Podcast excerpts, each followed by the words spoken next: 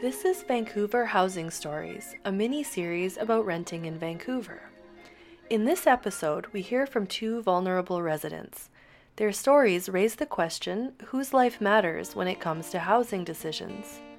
I'm Helena Krobath, and I produced this segment as part of an audio mentorship program, which you can read about on our SoundCloud page.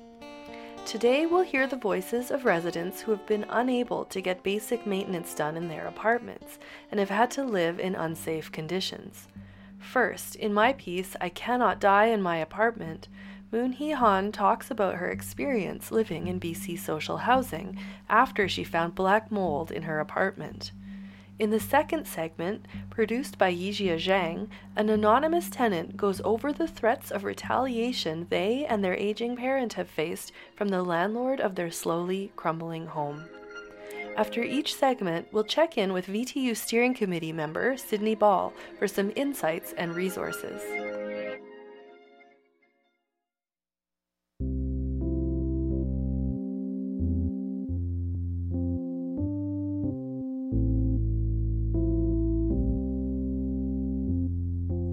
Start, can you say your name? Moon Hee Han. Also, do you want some? Yes, please, thank you.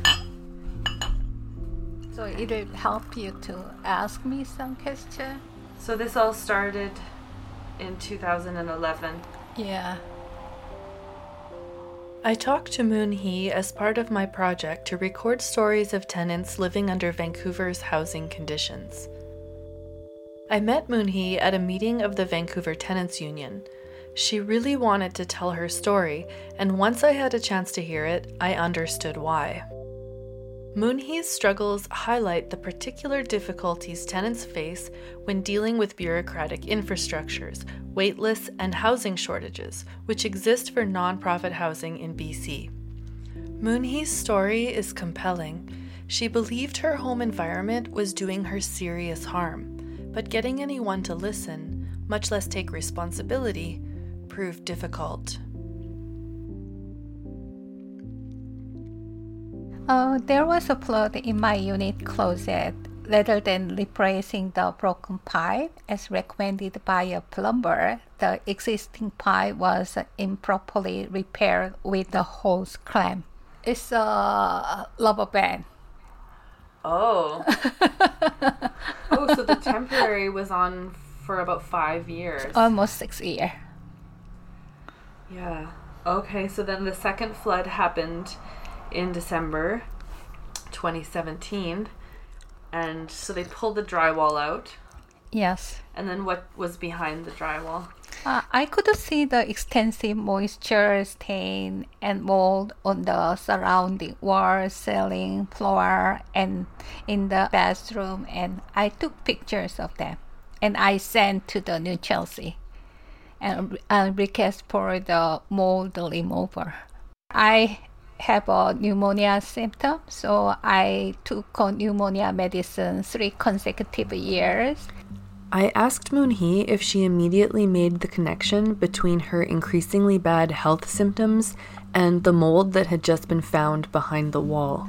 Oh yes, the when I diagnosed the asthma in August 2017, I just uh, searched for all my apartment uh, whether there's uh, some mold. So I did not have any other health issue about my lung and asthma. So so strange, but I could not find the more. But when I saw the open the wall between the bathroom and closet, uh, it's, it's, it's covered by the pool of the black toxic mold.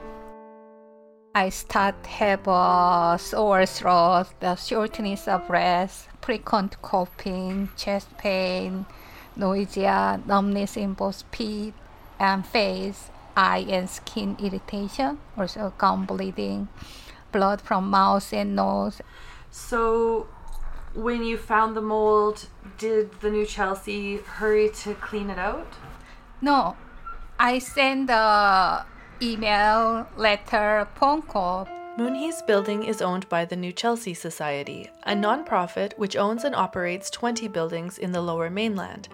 Initial funding for the society came from local branches of the Royal Canadian Legion and the province of BC. The next step was to get an inspection. Yes, I just paid the inspection report. I had uh, January 2018. The inspection report for Moonhee's apartment was pretty damning. The report concluded that the air in the suite showed very high levels of toxigenic mold. It found that proper guidelines were not followed when the mold was first removed from the hallway, and it went so far as to say the suite was not fit for human habitation. The lab report recommended further steps to remediate the suite. It's, it's not a unique case. I heard so many social housing resident story, the seniors, the disabled, the other. I heard so many stories that when the residents complain about the mold issue, the manager in the social housing deny. Also, New Chelsea's uh, mold inspection report is the same conclusion. There is Um, a mold should be remedied by. Despite the, the findings with clear levels of toxigenic mold, Moonhee was not relocated. In fact, the report recommended that anyone entering the suite wear full protective gear, including a respirator. When the report was finished, the inspector actually phoned Moonhee personally to make sure she wasn't staying in the suite. But I already moved out. It's, it's a human instinct. Eye is itching. I cannot open my eye then. So after a request, I just uh, move out. However, this put Moonhee in the position of depending on her credit cards to get by, and after a while, she ran out of resources. I never thought that they will not give me the another renting place this long, one year, three months. The social housing residents are the poor people. They don't have power and money. They should be go to on the street or at the camp. They should shut their mouth. So I'm a disabled person, low income person. So they don't care. Moonhee added that many of the people who access social housing are seniors or folks with disabilities who rely on their homes and may not know the risks associated with their building environment. It's not their house. Also, it's not the poor people's house it's a public house, so they just focus on the money. It's it's like a money allocation issue. So, but the people just uh, don't have power and money to move out.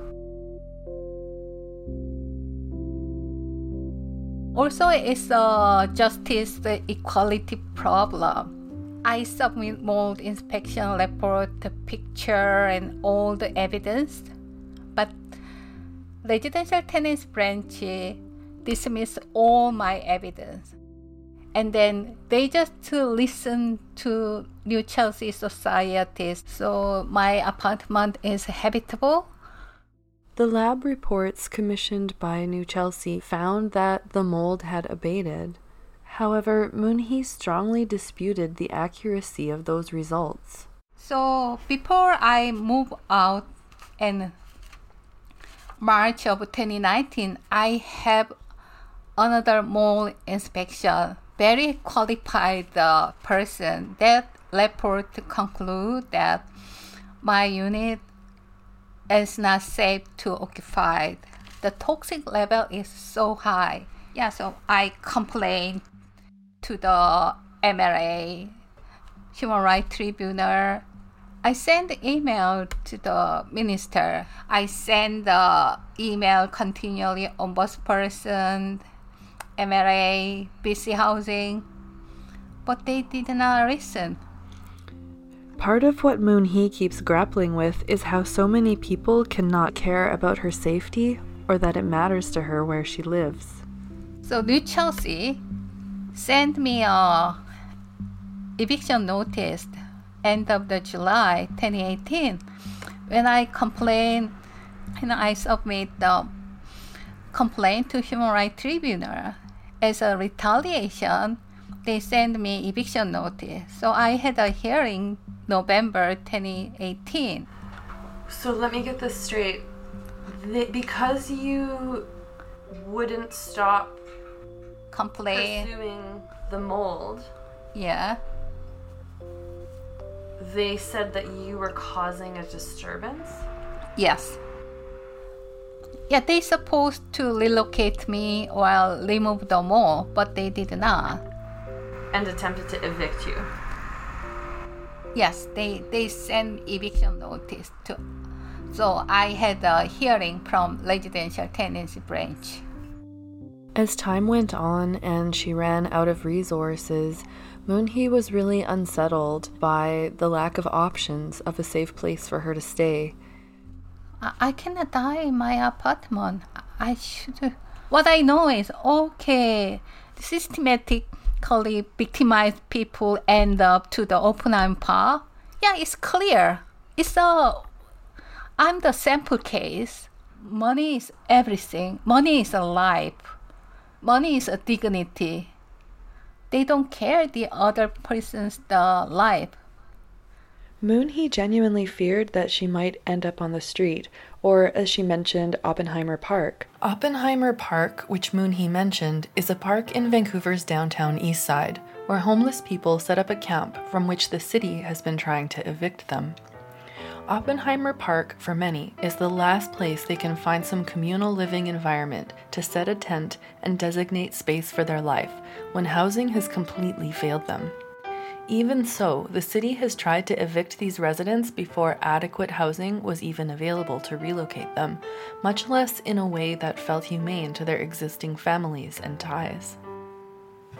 it's very stressful psychologically, physically, emotionally. Then, and the hospital social workers, uh, medical, the some explanation and So, what happened in the end? Did they transfer you?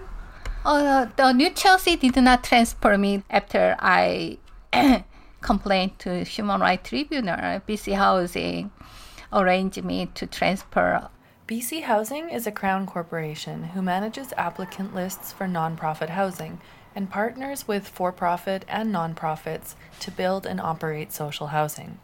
This means they might help with the construction or land costs or use public money to provide the subsidies that low income renters rely on to rent in nonprofit buildings, like the buildings owned by New Chelsea Society. So Moonhee has finally been rehoused by BC Housing, but the question still remains why did it take so long for her to access a safe and secure environment to live in? Access to safe shelter is right up there with food and water as things that are essential in a healthy society. Moonhee's story raises questions for me about what becomes normal to live with and whose quality of life matters. it was very sad. They treat me as a dead person.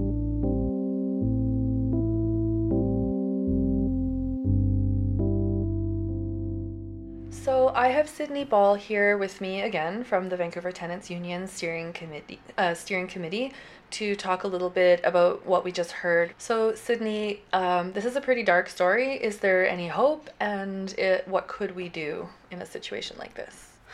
Yeah, I find it really hard hearing Moonhee's story. Um, at the Tenants Union, we always advocate for building more public housing.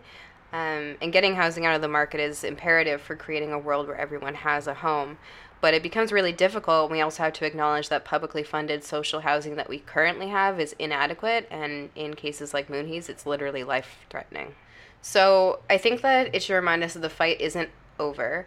Um, if all we do is kind of provide like low quality, dreary social housing, and I think that's what a lot of us picture if we picture like projects or kind of like ghettoized social housing. Um, instead, we have to make housing that's really livable and accessible, near transit, um, includes community space, which I know is a thing that you've talked about a lot. Um, and I think that there's this idea that living in social housing really means that you should be able to give up your rights to good housing, Right. um, kind of like a beggars can't be choosers attitude, and it's really dehumanizing. Yeah. Um, when really like everyone deserves to have access to good housing that allows them to be connected to their community. And like imagine how nice the world would be if we had that. So considering that we really need this um, improvement in the state of social housing where could that housing come from? So yeah raising taxes on the wealthy could provide us with more housing and kind of lessen the extreme wait times that people like moonhee face um, and where um, when she's talking, she kind of acknowledges that she has to contend with being out on the street if she doesn't get placed with housing, and she knows like the direct connection between um, kind of the pathway of social housing and being uh, homeless in this province. Um, one of the things I really deeply believe is that people should have democratic control over their housing and that they deserve a say in where they live, though.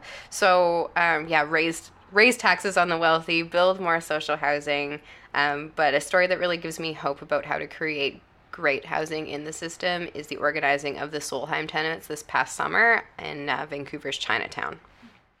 I asked Sydney to explain more about the Solheim tenant situation, and she referred to some in depth coverage by The Mainlander, a news collective covering municipal politics in the lower mainland. After a short discussion of what happened at Solheim, we'll get into segment two, produced by Yijia Zhang. So I'm going to read a quote from Nat Lowe's piece in uh, The Mainlander, published online, called Class Struggle in Chinatown Ethnic Tourism, Planned Gentrification, and Organizing for Tenant Power. Um, Nat says, quote, the landlord of Solheim Place is Success, one of BC's largest service nonprofits. Success has an annual budget of 45 million and is funded by developer and real estate money. One of the organization's biggest funders is the developer Concord Pacific, owned by none other than one of the world's wealthiest billionaires, Li Ka-shing. Ever since Success became the owner operator of the building a few years ago, living conditions got worse. Tenants lost their bike room and common spaces, and maintenance requests went unanswered. And then their elevator broke down.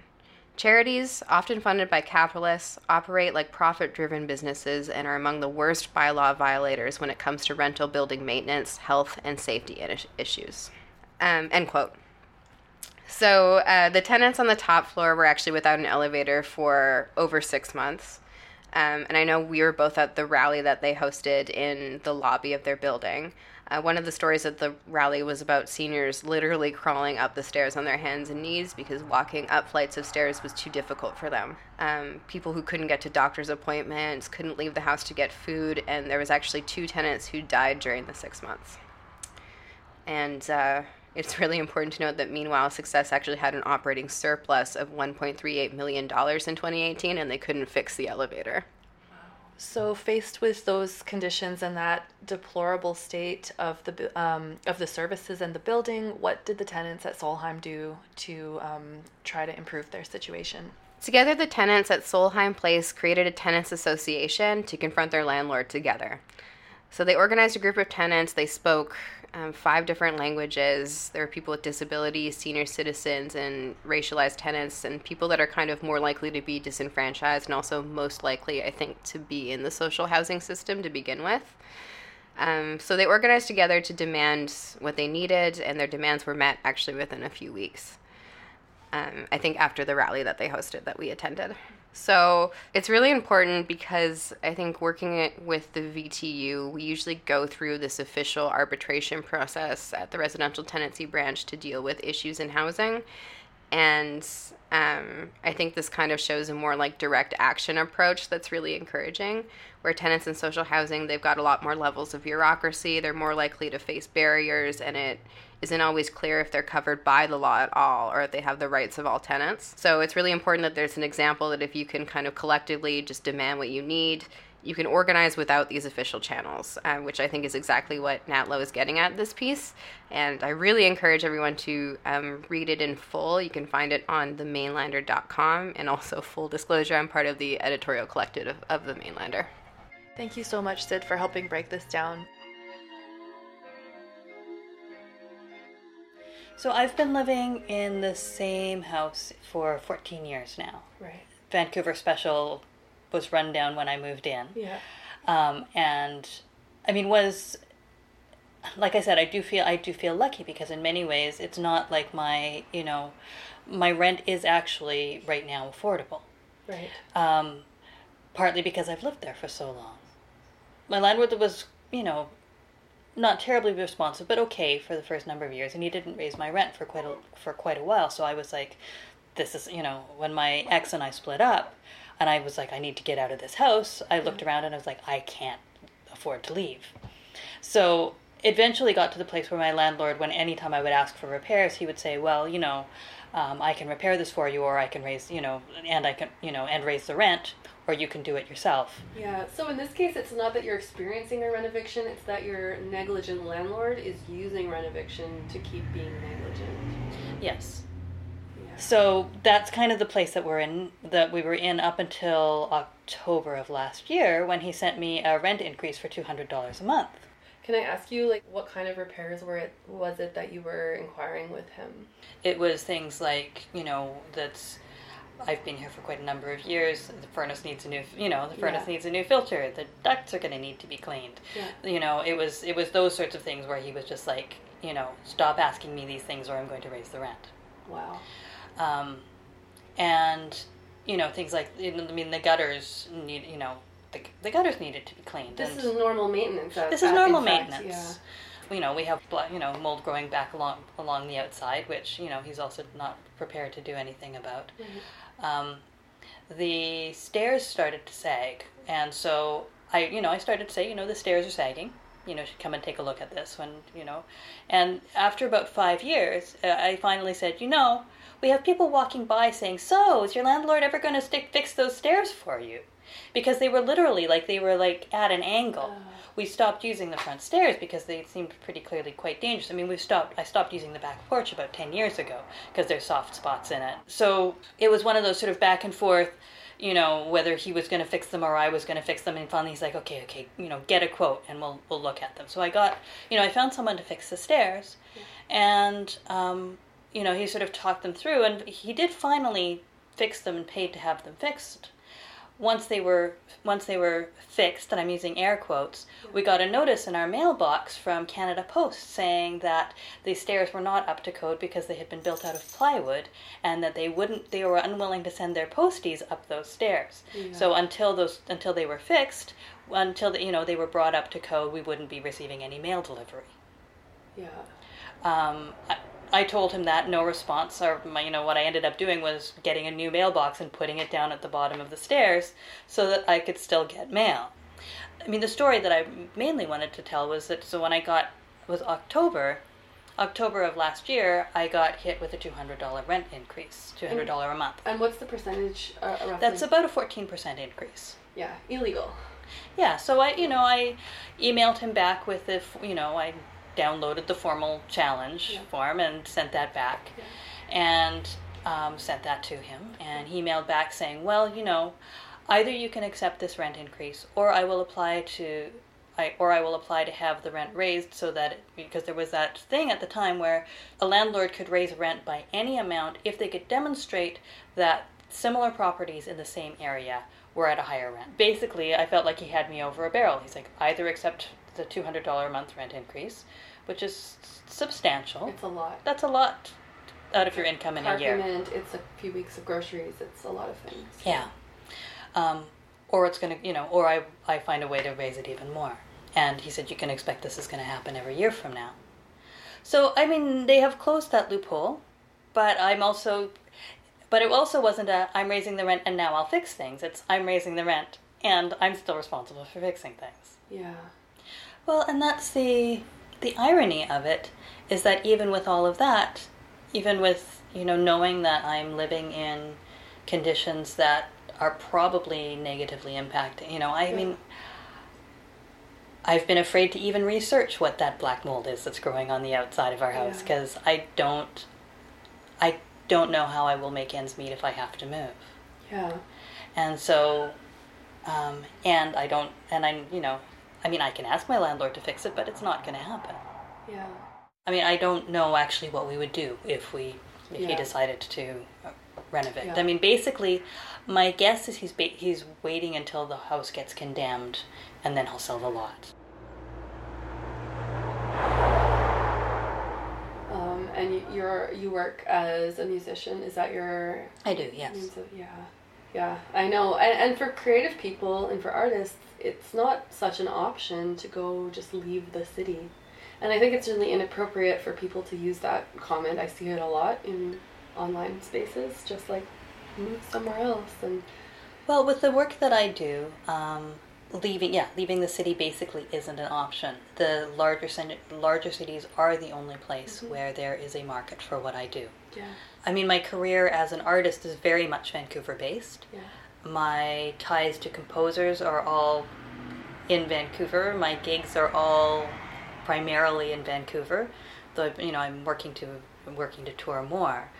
But um, it was you know it was moving to Vancouver and finding a music community here that is really um, that's really supportive, that's really collegial, that's really open and um, very much a we're all in this together kind of world that made me able to build the to build a career. Yeah, and you know and and um, to be able to make weird ass music for which there is a tiny tiny market Yeah. and still survive. Yeah, um, it's i mean i can't leaving the city is you know i'm i'm nearly 50 so leaving the city to start over that's certainly not something i can contemplate until my you know until my mother has died yeah. But when I think about just what the arts have done to make the city great, and then the sort of idea that there shouldn't be room.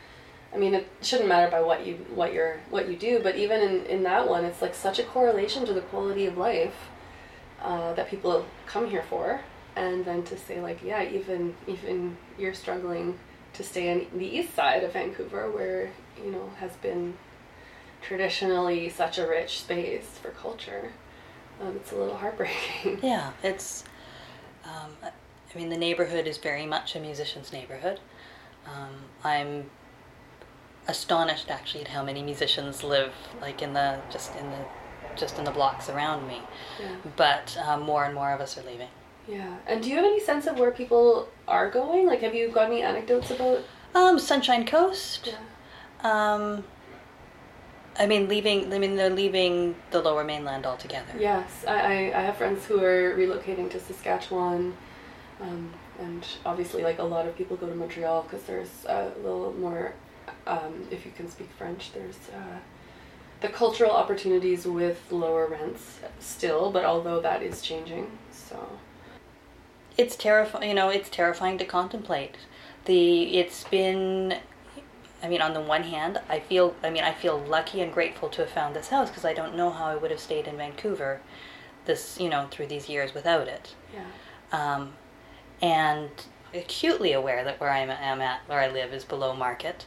So part of me feels like, well, Rachel, you know, you shouldn't complain. But on the other hand, that's what's made it possible for me to to actually continue to make my career as an artist. To you know, to be able to to be able to build that. yeah.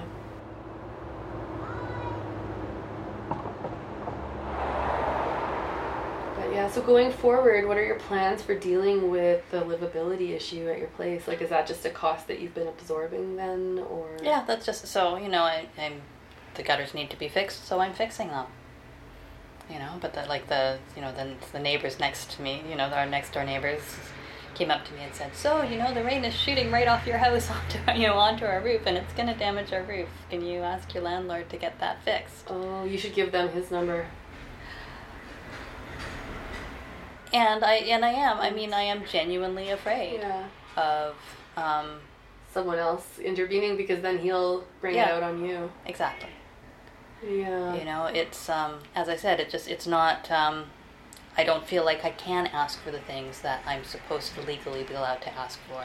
Have you talked to anybody at the um, is it seacrest or seabreeze in the west end? They did a really long held but successful fight against their landlords. Um, i think it was hollyburn properties.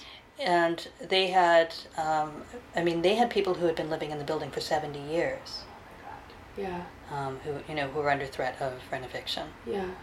Um, and I mean, they did they did eventually manage to get a stay. But Yeah. I'm just I'm thinking about it because I'm Yeah. having drinks with one of the people who Yeah. you know with one of the people who was you know who drove that fight. Right. I look, you know, I, so I look at my, you know, my colleague and friend who was involved um, in the Seabreeze fight, Yeah. and I mean that was her life for four years. Yeah. Um, it completely took over everything, gave her sleepless nights. I don't even know how she managed to earn, you know, she managed to sort of continue to earn a living, but was just, you know, it was, you know, it was, we were working quite closely at the time, and it was, you know, it was clear that she was not finding the time, you know, the time she needed to really do the work that, she, you know, to do her work, she was not able to find because fighting with the landlord was taking such a huge amount of her time, her energy, her resources, you know, emotion, emotional and intellectual resources. Yeah. And you know, I don't have. I mean, I'm, it's a single house. Yeah. Um, it's me and my mom and uh, and a roommate who um, is help. You know, is helping out with my mom's care Yeah. that are living there.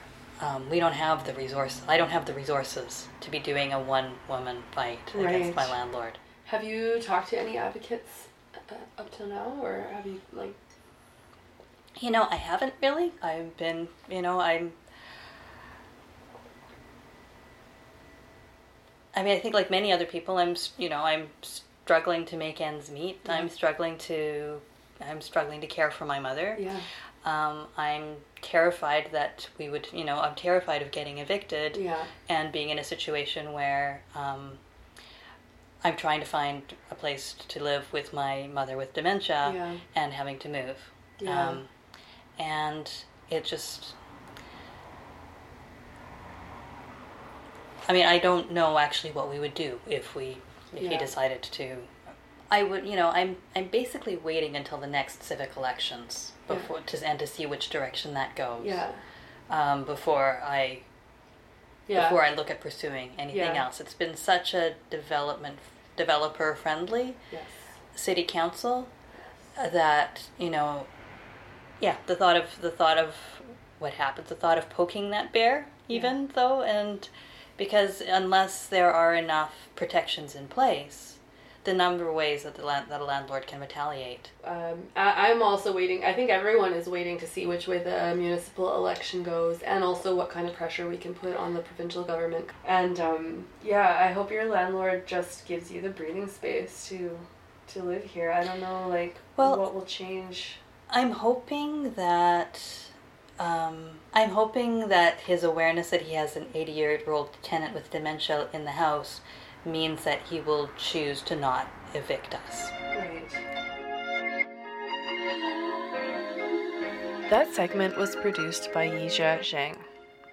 Sydney Ball is with me again to unpack some policy.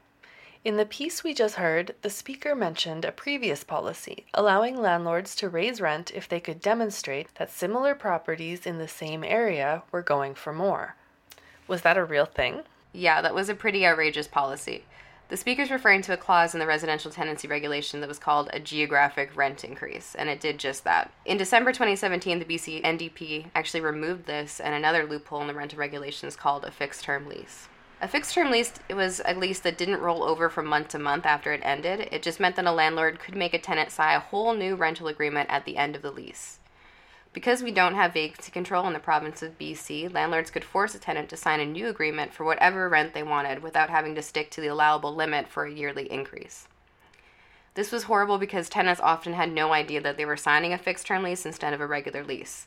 And we already heard from the piece before that it was easy for a landlord to hold a ge- geographic rent increase over a tenant's head when it came to maintenance or other issues.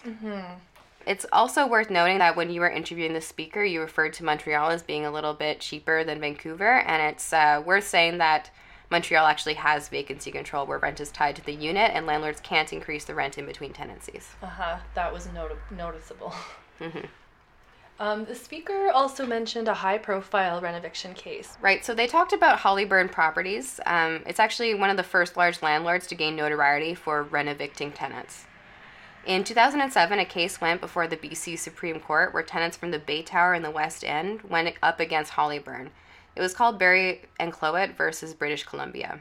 The ruling has been used in rent eviction cases taken on by advocates and groups like the Vancouver Tenants Union because the judge ruled that tenants should be able to return to their apartments after a brief renovation. focusing on whether or not the renovation required the apartment to be vacant. Unfortunately, we have seen that while the BC NDP have recently made changes to the Residential Tenancy Act to reflect this ruling, it does not stop landlords from issuing evictions or scaring tenants and telling them they have to accept payouts and leave or receive nothing.